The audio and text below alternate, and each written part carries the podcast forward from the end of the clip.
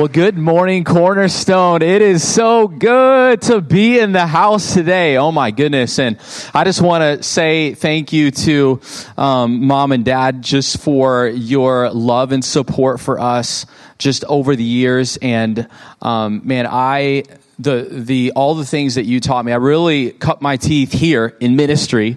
And uh, so those uh, volunteers that I worked with, um, we were doing some right, some things right, and maybe some things not so right. And so forgive us if we ever stumbled. And but uh, but mom and dad, you taught us discipline, what what it looks like to love God and love your family, and what it looks like to. Um, give give the lord your all but give your family your all and so the example is unbelievable what do you think cornerstone what do you think come on and and Pastor Luke and Jen. Oh my goodness. It's been an honor to serve with you guys and just see all the things that God is doing through you. Uh, we just flew Pastor Luke out last weekend. I was like, Hey, can you preach for me? Boom. He, he, he did it and crushed it and just appreciate it. And Cornerstone, my goodness. I just, I just want to, I just want to look at y'all. I, I, wish we were all having lunch together, and um, and so it's an honor to be here. But I believe that God has given me a word, and uh, we're going to jump into First Samuel chapter 22. And I got to say, um, before I do, I have a reoccurring, I would say, nightmare, and that is that I'm about to preach, and so, and it's usually here. Pastor Luke, it's here. It's at Cornerstone. And what it is, is I have no notes. I can't find a computer with all my files. I'll preach hundreds of sermons. Uh, they're all erased. And there's, and, and worship is ending and my father-in-law is about to call me up on stage and I got nothing and I'm standing before the people of Cornerstone. And so I got I just got to say I printed my message before I got here. I printed it in Colorado. So, so we're good. Okay. So, but we're to look at 1 Samuel chapter 22 and a little context. David was anointed to be the next king of Israel. He was appointed, but not yet walking out this appointment. He kills Goliath and marries the king's daughter. King Saul is the king. King Saul um, he ends up getting jealous of David and wants to kill him. And sometimes I, I've wondered if my father-in-law has wanted to kill me, uh, working here as a youth pastor or uh, in the dating process. And it wasn't just like I want to kill you, like verbally kill you. I want to kill you as in dead kill you. And so, um, so this is what's going on. And he runs to Gath. This is David runs to Gath, which is crazy because it was actually the city that Goliath was from. So he is not welcome in Israel. He's on the run and he now finds himself literally in the city that Goliath is from. And so he's like, Hey, can I hang out here? And they're like, aren't you the one? No, you. And so he begins to act crazy and the Bible talks about he, he acts insane. And um, the Philistines believed if you killed somebody who was insane, that same spirit would get in you. So they didn't want to kill him. So he just took off and he found himself in a cave. This is where we pick up the story. And it says this in verse 1. So David left Gath and escaped to the cave of Adullam. Soon his brothers and all the other relatives joined him there. Then others began coming. Men who were in trouble, in debt, were discontented until David was the captain of about 400 men. Later, David went to Mizpah in Moab, where he asked the king, Please allow my father and mother to live here until I know what God is going to do for me. That could be a sermon right there. So David's parents stayed in Moab um, with the king during the entire time David was living in the stronghold. We'll get back to that word in a minute here David is, and he is anointed to be a king. He, he's been called by God, he's been anointed by the prophet of Israel to be the next king, but he finds himself in a cave. He's anointed to be king, now he's hiding in a cave. God's put something on the inside of him, and he finds himself nowhere near what he feels like God's placed on the inside of him. and he, he finds himself in this place called the Cave of Adullam. And the Cave of Adullam, I, I really think represents the middle. It represents the back burner. Have you ever felt like your life was put on the back burner? You're in a situation that you're in the middle and God has put something in your heart or your mind and you're like, man, this is nowhere near what I see. I, I feel like God wants me to be a father or a mother, but I have no kids yet. I believe that God wants me to start a business, but I'm broke right now. I'm in the middle of a situation and I thought it was going to happen faster. Have you ever felt that before? I thought it was going to come sooner. I thought restoration was going to come quicker. I thought this situation was going to happen a little faster. And this is David. He's in the middle. He's, he's on the back burner. You know, the middle, I think, could represent a place of learning. There's a lot of things to learn, but I think it can also represent confusion. Like, I think when, when you feel like God's put something on the inside of you, who you're to be, but you keep stumbling or you keep finding yourself not there, you keep finding yourself sinning again, and you're like, man, this isn't who I who I'm supposed to be. It can be a place of confusion. And I can remember um, dating Hannah. By the way, I can also remember we were sitting in the living room just just this past week, and I can remember it's the same living room I came into to ask if I could date your daughter. And I can remember what he said. He says, "Well, does she want to date you?" I don't know. I I, I hope so.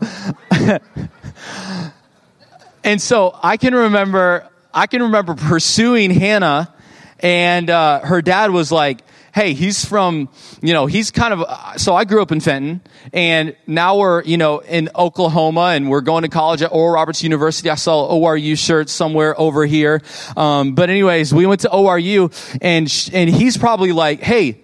This boy's from Fenton. There's some other boys out there that you could be dating. And so Hannah and I's relationship was like we were dating and then she would dump me and then we were dating and then she would dump me and all these kind of things. And in college, I can remember we're dating and I, I remember telling, this is really embarrassing to say. I don't recommend it.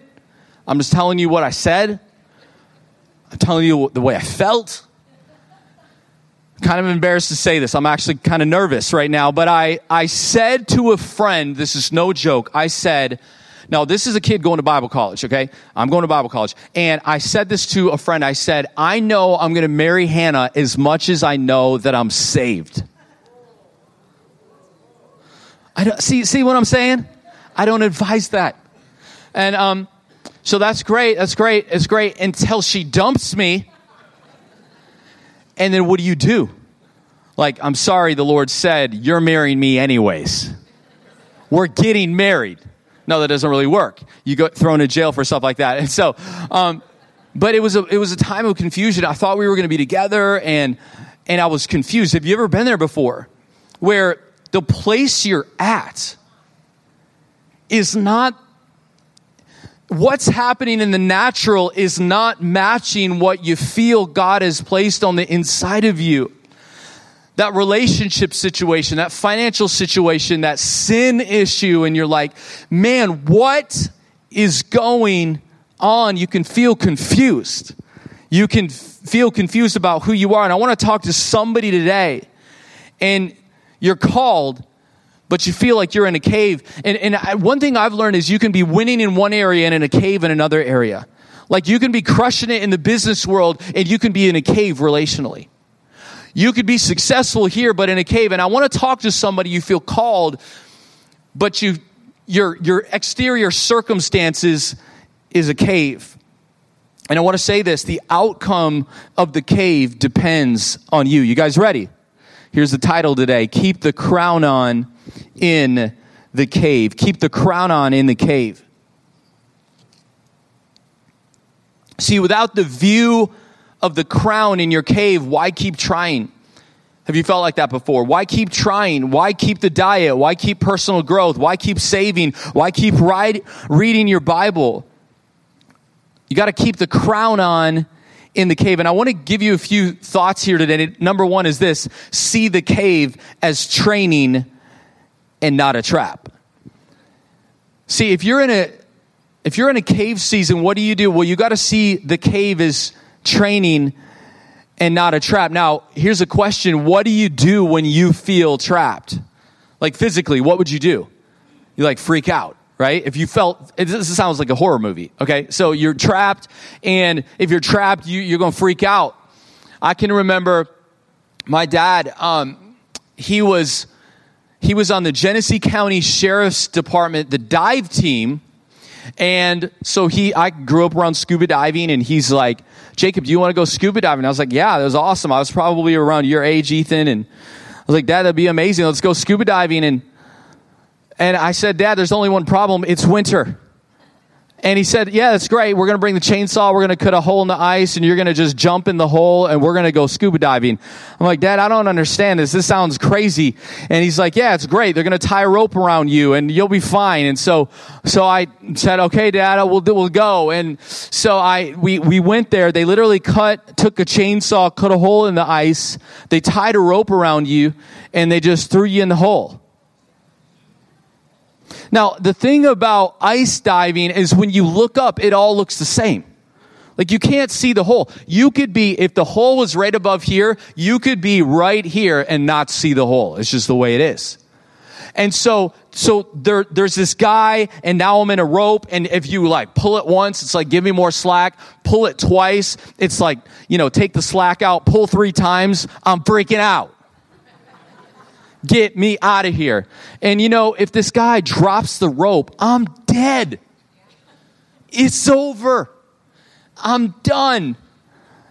And I can remember, you know, my face is freezing. I'm cold. I'm freaking out. You've been in a situation where like, get me out of here. Have you been there before? And that's, that's what I was doing. I was like, I ain't having fun. Get me out of here. And in Psalms chapter 142, we actually get a glimpse of David in the beginning days of the caves of Adullam. Now, Psalms is it's not written in chrono, chronological order, and so this is actually David writing about the caves of Adullam, writing from the caves of Adullam, and he says this: "I cry out to the Lord." I pled for the Lord's mercy. I pour out my complaints before him and tell him all my troubles. That word cried out in Hebrew means to shriek from anguish or fear. Here's the new King Jacob version. He's freaking out. And in verse 3, it says, When I'm overwhelmed, you alone know the way I should turn. Wherever I go, my enemies have set traps for me and I look for someone to come and help, but nobody gives me a passing thought. No one will help me, and no one cares a bit about what happens to me. See, in the beginning days of the cave of Adullam, David saw the cave as a trap. He saw it as a trap. He saw it as a place, and you can hear him, him starting to freak out in these beginning verses of Psalms 142 he's shrieking in really fear in this moment. I don't, I don't know about you, but um, sometimes your kids can freak out if you like turn the TV off or ask them to turn their phones in. Have you ever experienced this before? How many parents do we have in here?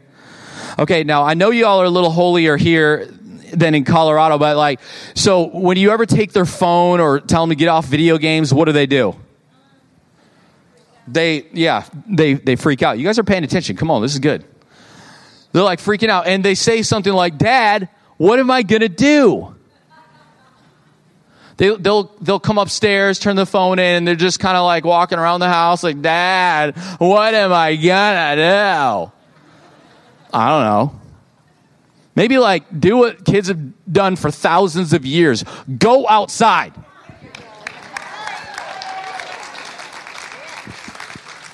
Play well, what am I, what, what am I going to play with? I don't even care. Out of the house.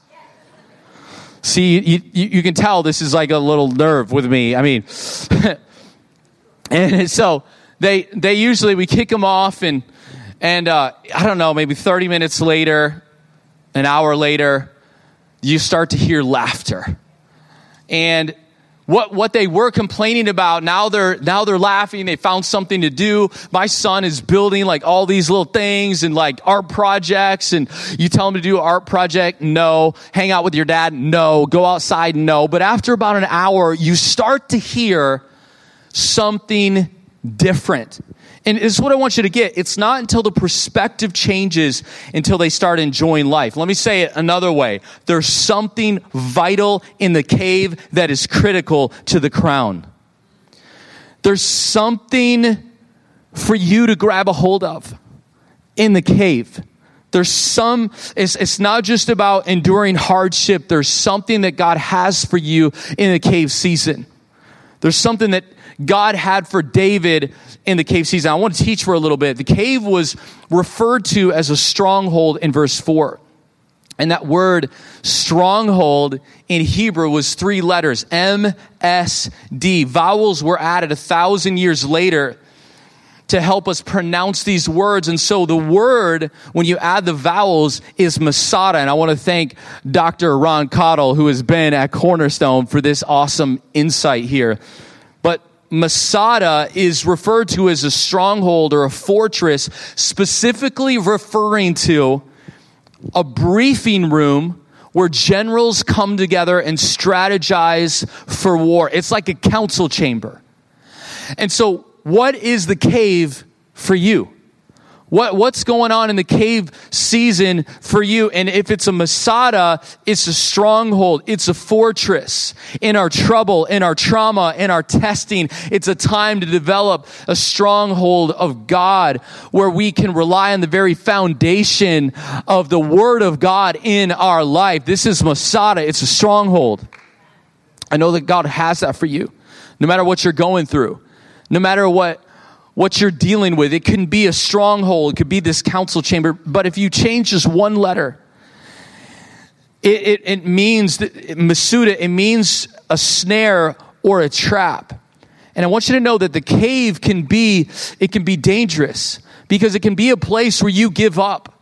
It can be a place where the, the things that God has created you to be, the, the mother that He's called you to be, that father He's called you to be, to raise godly kids, to love God, to serve in the house of God, to do the thing He's called you to do. It's many times in the cave, if you see the cave as a trap, it's a place where dreams can go to die.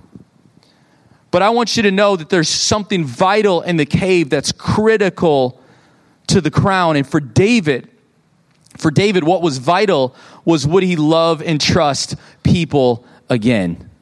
I want you to imagine for a second, let's just say David um, went to his first counseling session.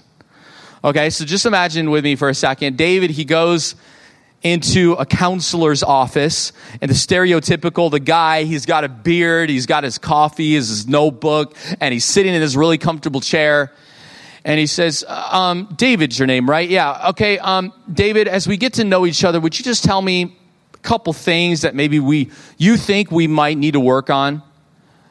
And David says, okay, yeah, let's, let's go there. Okay. Um, well, for starters, with the most important moment of our family's history, the, the prophet was going to come and anoint one of our one of my brothers or me to be king, the next king, my father didn't even see me as a son to bring me to the anointing process. Then he goes, then I was anointed to be the next king. And then I went to fight Goliath and I, I, fight Goliath and I win. It's this amazing thing. And then the, the king, my father-in-law wants to kill me. Again, understand sometimes but like he wants he wants to kill me and i'm i'm running for my life. And and my brother-in-law my, my, my brothers they, they spoke down on me. And, and he would just go through all these things. And i think the counselor would say something like okay we're going to need more than four sessions. So we're going to have to extend this to like uh, maybe every week for the rest of your life. I think it's going to be a little bit more like what this is going to look like. But for david he had to learn to love and trust people again. He had to find compassion for people. If he was going to be the king of Israel, it was going to be critical to his calling. And here's what I want you to know the enemy is trying to kill you in the very thing that God wants to do through you. And so maybe somebody in here, you've been mistreated by people. A leader has hurt you. You've gone through financial hardship. You've had a broken family. I want you to know David was hurting from hurting people. It's hurting people that hurt people. And I want you to know David was hurting, but what God was doing is, is, hey, is this going to be a trap where the dream goes to die? Or is this going to be a stronghold where you learn to trust in me? Where you learn to look to me? Where you learn to see what I see? This is what David was going through because if David was going to lead a nation, if he was going to be a king, a man after God's own heart. He was going to have to have some things healed. It wasn't just a trap. This was training. This was a council chamber. This was strategizing for war. This was a moment, an incubation process where he was going to come out different. David, he's, he's in this cave, but something's about to shift. Something's about to change. Let's check this out in verse 5, Psalms 142. And David says this Then I, I pray to you, O Lord, I say, watch this, you are my place of refuge. You are all I really want in life. This is such a powerful principle. Number two is this seek God's character over your calling. See God's character over your calling. You know what you want to do in a cave season? Is you tend to want to just know what God is going to do for you. God, what are you going to do for me? How are you going to get me out of this situation? How fast are you going to get me out of this situation? God, wh- it's almost like a kid in a car ride on a road trip. Are we there yet? And that's kind of what we're like if we don't see a cave season the right way and we seek just the hand of God, what you going to do for me? How are you going to give me strategy? How, what's the quickest way out of this thing? And I think the second thing that, that David was learning is to seek the character over the calling. Yes, he was called to be the future king, but what God was saying is, I want you to grab a hold of my character. I want you to grab a hold of my heart, not just my hand. See, it's dangerous to make life decisions in a storm. And I've seen it all the time. As a pastor, I've, see, I've seen this. You know, they're, they're in a cave, cave season, a con- confusion, a confusing season, and they want to change everything in their life. They're not thinking straight back to the story of Hannah breaking up with me one of the multiple times. And I remember I'm in college and okay, Bible college kid said I know I'm going to marry her as much as I know I'm saved. Again, don't recommend it. I'm embarrassed to say it. I was I was like sh- I was shattered. I was I cried. This is no joke. I I cried myself to sleep for 3 months straight and I had a roommate. and my roommate's there just chilling. It was like, you know, I'm just in the background. I'm just like trying to hide it though and like soaking my pillow. I'm crying. I'm devastated. Maybe some of you were like that. You're in a cave season and it's not going well. And you're crying yourself to sleep. There's, there's a lot of internal pain. And you're like, you're, you're, God, when are you going to move? And honestly, that's what I was saying. God, what are you doing? When are you going to move? What's going on? And then I grabbed a hold of Proverbs chapter 3, verse 5 and 6. And this is one of those passages that call you to trust in the, the heart of God, the character of God, more than the hand of God. And I remember reading this verse, crying myself to sleep every night, and I read this verse and it changed my life forever. And this is the verse Trust in the Lord with all of your heart and lean not to your own understanding. In all your ways, acknowledge him and he'll direct your path. I love the part that says trust in the Lord with all your heart. Watch this. Lean not into your own understanding. That part is key. Because you can trust in the Lord and still need an answer. You can trust in the Lord and still demand these things, but that's not the trust in the Lord that God is calling you to trust in him, him in. He's saying, I want you to trust me so much to the point that you don't even care if you know the answer. Wow. That's next level. Trust in the Lord with all your heart. What does that mean? Well, it means to not know why, not know how. not know all the answers. In all your ways, acknowledge him. He'll direct your path. And I remember I just began to grab a hold of that verse and it changed my life forever. Couple thoughts. When you're in a cave, trust God with everything. As I said, don't make major life decisions in a moment of confusion. Focus on developing the heart of God over seeking the hand of God. And what David was said, saying is, you are my place of refuge. You are all I really want. And this is the switch. David was going from, God, what are you going to do for me? This is all the things that are happening to me to God, you are all I really want. And I wonder if there's anybody that would trust God enough to say, you are all that I really want. Because listen, the power of God flows from the pursuit of the character of God when you pursue the character of God, you're going to grab a hold of some verses. You're going to grab a hold of some things. God's power is going to be unleashed in your life. But if you're always just seeking the direction of God and where are we going and what are we doing, but you're not internally transforming to be who God has called you to be, to be like Christ, love, joy, peace, patience. If you ain't working on those things, you're going to lack a power of God on the inside of your life. See, again, the power of God flows from the pursuit of the character of God. This is the heart over the hand. Let's go back to 1 Samuel chapter 22 and let's pick up one more thought. Here it is. Soon his brothers and all his other relatives, as we read this earlier, joined him there. Then others began coming, men who were in trouble, in debt, who were discontented until David was the captain of about 400 men. You know, it's, it's really interesting. David, what he needed was an army. David, what he, what, what he wanted was to lead a nation, and God was like, Great, I'll give you 400 people who are broke. How's that? Wow. So here David is. This is, this is what, he, what he has. But it would be so easy for him to start reflecting those around him. He's in a cave. God, woe is me. why why are you doing this to me? And all the people around you, they're complaining. They're, they're struggling. They're in trouble. I, I don't know. Trouble, debt, discontented. That sounds like some crazy guys. Number three is this bring the culture of the crown in the cave.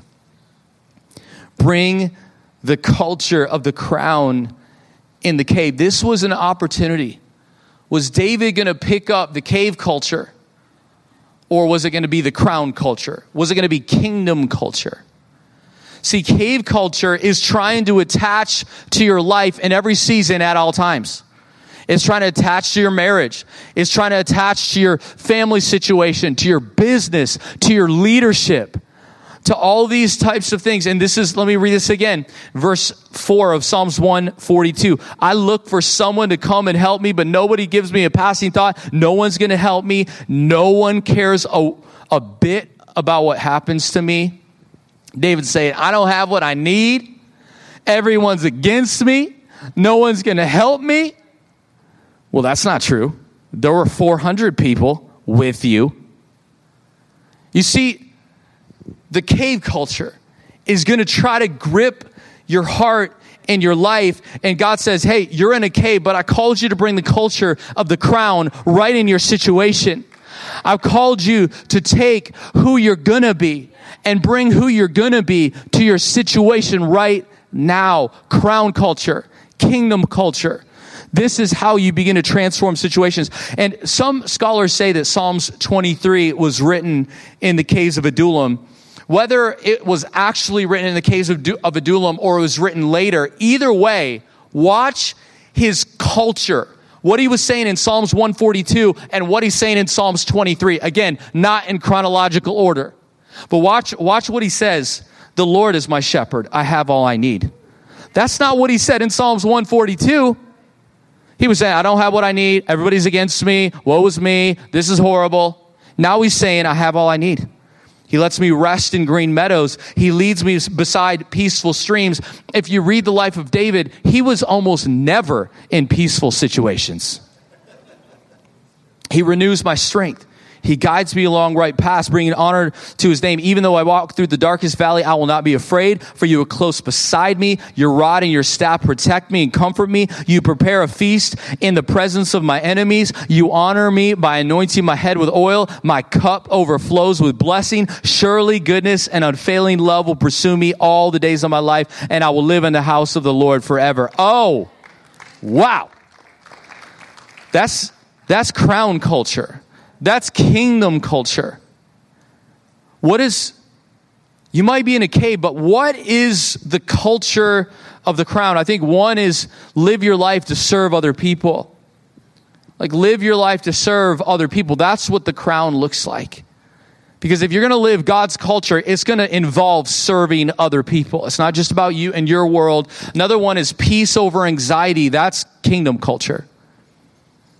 And I, I, want a little bit more of that in my life. I think America could use a little bit more. Hello, somebody. But it's going to start with us. Hello? And so peace over anxiety. This is, this might not be American culture, but this is kingdom culture. Another one is God confidence even when I don't understand. So I can still have confidence in the Lord even when I don't understand it, I don't get it, I don't know what's going on. Another one is this is build with what you have, not what you wish you had. This is really really huge. Listen, he started with 400 men, but the Bible talks about how he took 400 men who were trouble, in debt, and discontent and went from 400 to over 300,000. You can read this in First Chronicles chapter 12. It says this day after day, more men joined David until he had a great army like the army of God. And it talks about numbers in that passage right there. But what I want you to know is that David had to build with what he had, not what he wished he had. He wished he had an army. He wished he had all the treasury of the kingdom. He wished he had all the people on his side, but what he did do is he started with what he had. He started with what God gave him. He started with what God put in his hand to do what God had called him to do. I want to say, don't let your environment dictate the culture that you bring. So, how are you going to do this? Well, I want you to know that Jesus, he's never going to leave you or forsake you. He's with you. How are you going to do this? This is the best part. I'm closing right now. This is the best part. How, how are you going to live with the culture of the crown? How are you going to live your life this way. How's it going to happen? Well, the answer is the king is in the cave. The king is in the cave. I'm not talking about David. I'm talking about Jesus is in the cave, the king of kings, the lord of lords the one who is above your situation, above that relational thing, above that financial thing, above what you thought was a failure you couldn't get over. Jesus, the King of Kings, the Lord of Lords, is in the cave. How do you bring kingdom culture in the cave? It's because Jesus is in the cave. He's there with you. He's got you. And I want to I want to encourage somebody here today to grab a hold of this kingdom culture. So here's a question as I close is where in your life have you put the crown down? Where in your life have you put the crown down? You're in a cave, I know. But don't let go of the crown in the cave. Don't let go of the king's culture, who you're really called to be the mother, the father, that sin that keeps kind of trying to grab you? Where have you put the crown down? You've panicked. You started freaking out. You got bitter. You stopped being grateful. I just want to invite you to bow your head and close your eyes here today. I just want to stay right here in this moment and maybe there's somebody here and and you would say I need to pick the crown back up. I need to I need to put the crown back on. The thing that God has called me to be. I've, I've set it down. There's situations where maybe I'm in a cave and a little bit of the cave culture is creeping in, but I want to I want to fight for the king's culture. If that's you, I just I just want you to raise your hand. I want to pray for you. I want to fight for the king's culture in the cave. If that's you, just raise your hand. Thank you, Jesus. Thank you, Jesus. Thank you, Jesus. Thank you, Jesus. Don't let the cave culture attach to your situation. The king is in the cave, freedom is in the cave. It's there for you. It's available for you. Let's let's pray. God, we thank you so much for setting us free. I thank you for my friends who are raising their hands to say, God, we want to put the crown back on. We want to put your culture on. We want to, we may be in a cave in a situation, but God, we're not going to let go of who you've called us to be, who you've created us to be, who you want us to be. And so, even in the cave, we're going to reflect you. We're going to look like you. We're going to talk like you. We're going to believe like you. We're going to see the impossible that you've called us to see. God, we love you. We honor you. Thank you, Jesus. Transform us. Lord, I thank you that you are transforming us, not the cave transforming us. That the power is in you, not in this world. We're not going to succumb to the pressures of this world. We're going to be transformed by you. In Jesus' name, with your head still bowed and your eyes still closed, maybe there's somebody here, and if you were honest before the Lord, you'd say, I'm not right with God today. Well, good news, you are in the right place today. The Bible says that if you confess with your mouth and believe in your heart in the Lord Jesus Christ, you will be saved. And if there's somebody here, I need to get right with God today. I'm telling you, you got a whole church that's going to be celebrating with you. But if that's you, I need to get right with God today. I want to have sins forgiven. If that's you, just raise your hand right now. Thank you so much. Thank you so much. Maybe those of you online, thank you, Jesus. Thank you. Any anybody else? Thank you, Jesus. Church, would you pray this prayer after me? Pray it out loud. Dear Jesus, I give you my life. From this moment on, I choose to follow you. And I want to honor you with my life. I believe you died on the cross and you rose again to forgive me of my sins. And I want to honor you all the days of my life. In Jesus' name, amen. Amen.